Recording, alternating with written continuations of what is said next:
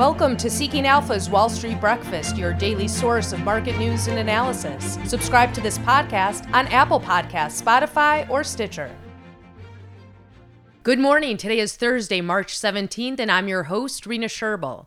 Our top stories today Trouble with the curve, CF Industries increasing fertilizer shipments, and Google buys startup.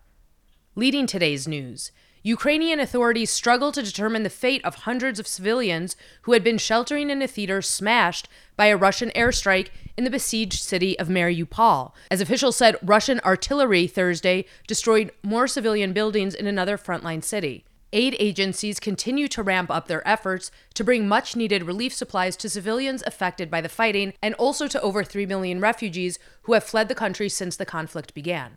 The Federal Reserve kicked off its tightening cycle with an expected quarter point hike, and the stock and bond markets had different reactions.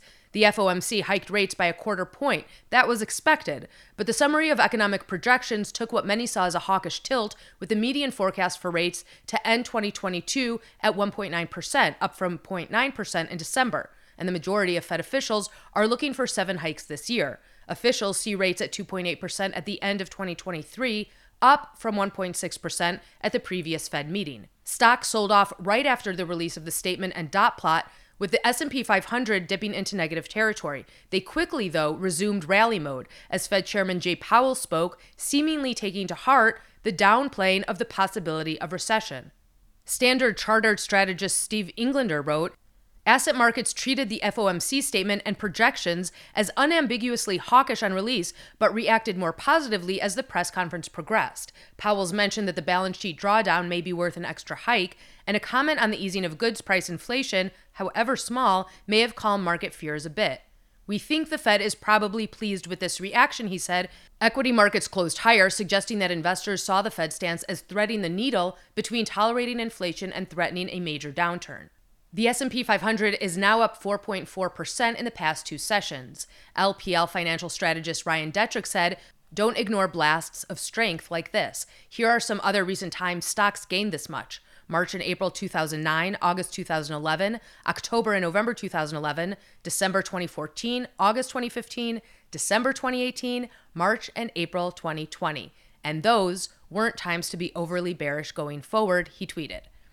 Notably, stocks are coming off a correction in the broader market and a bear market among growth names, but this does look like a vote of confidence from the equity market that after admitting it is behind the curve, the Fed won't overreact and slam the brakes too hard. While Powell definitely came out with a hawkish message, the U.S. economy looks less vulnerable to shocks and a possible recession than other global economies, so said Goldman Sachs economist Stefan Ball on Bloomberg.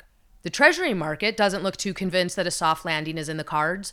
Bonds followed a similar path as stocks yesterday afternoon, with prices plunging and yields spiking on the release of the statement, especially on the short end, then changing direction as Powell spoke. At the end of the press conference, the two year yield was up five basis points while the 10 year yield was lower. In other market news, shares in Hong Kong and mainland China continued their rebound Thursday after a big rally in the previous session on government assurances to stabilize the market. The Hang Seng Index was up over 7% and closed sharply higher, and gains in the Shanghai Composite were a bit more modest. And property shares are still on the rise after China said it wouldn't expand its property tax trial this year.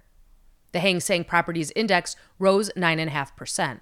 In stock news, Alphabet's Google unit has agreed to a deal to buy Raxium, a startup that develops light emitting diodes for augmented and mixed reality devices, according to the information. The news outlet, which first reported on the pending deal, noted that the acquisition could be a sign that Google wants to own more components of devices it builds. The purchase price of the deal was not reported, and Google did not immediately respond to a request for comment from Seeking Alpha. Alphabet shares rose nearly 2% to over $2,640 in late day trading on Wednesday.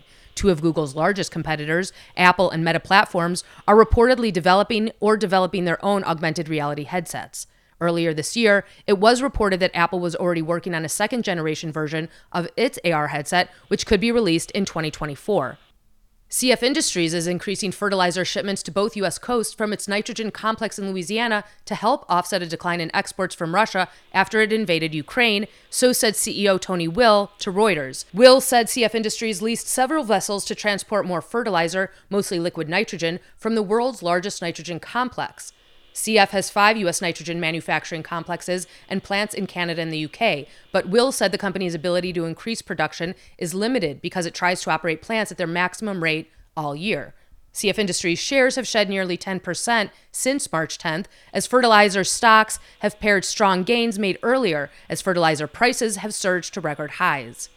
Yum China Holdings has increased share repurchase authorization by a billion dollars to an aggregate of 2.4 billion. Total remaining authorization is approximately 1.4 billion after the company has repurchased approximately 24 million shares of common stock for 971 million from 2017 to March 16, 2022, which includes about 4 million shares repurchased for 188 million quarter to date 2022. JB Hunt Transport soared over 9.5% to a record high in Wednesday's trading after unveiling an agreement with Berkshire Hathaway's BNSF Railway to substantially improve intermodal capacity to keep pace with demand. JB Hunt says it plans to increase its intermodal fleet to as many as 150,000 containers in the next three to five years, 40% plus above its count at the end of 2021. BNSF says it will increase capability at multiple intermodal facilities and bolster its railcar equipment to accommodate the anticipated increase in container capacity. Globally, governments are passing massive spending bills for defense. How should you position your portfolio for these huge national spending shifts? Growth Investor Pro, a Seeking Alpha marketplace, is an investing community focused on finding the stocks that are best suited to outperform the S&P 500 over the next 6 to 18 months. This is combining pro-grade fundamental and technical analysis to highlight key entry and exit points. You can join Growth Investor Pro on Seeking Alpha with a 25% first-year discount. As of 6:20 a.m. today, global stock markets are mixed after the Fed's rate hike. The Dow was down 0.1%, S&P down 0.2%, and Nasdaq to finish things off down 0.3%. Crude is up nearly 4% to $98.62. Gold is up nearly 2%, and Bitcoin is up 0.9% to $40,900. The 10 year Treasury yield is down 6.4 basis points to 2.126%. On today's economic calendar, look for initial jobless claims report at 8:30 a.m. as well as the Philly Fed business outlook at 8:30 a.m. and the housing starts and permits report also at 8:30 a.m. Eastern. That concludes today's Wall Street Breakfast. Thank you for listening. For the best investment analysis and news on the web, go to seekingalpha.com. Subscribe to this podcast on Apple Podcasts, Spotify, or Stitcher. You can sign up for our other podcasts, the Cannabis Investing Podcast and Marketplace Roundtable Podcast on those platforms as well. Have a wonderful day.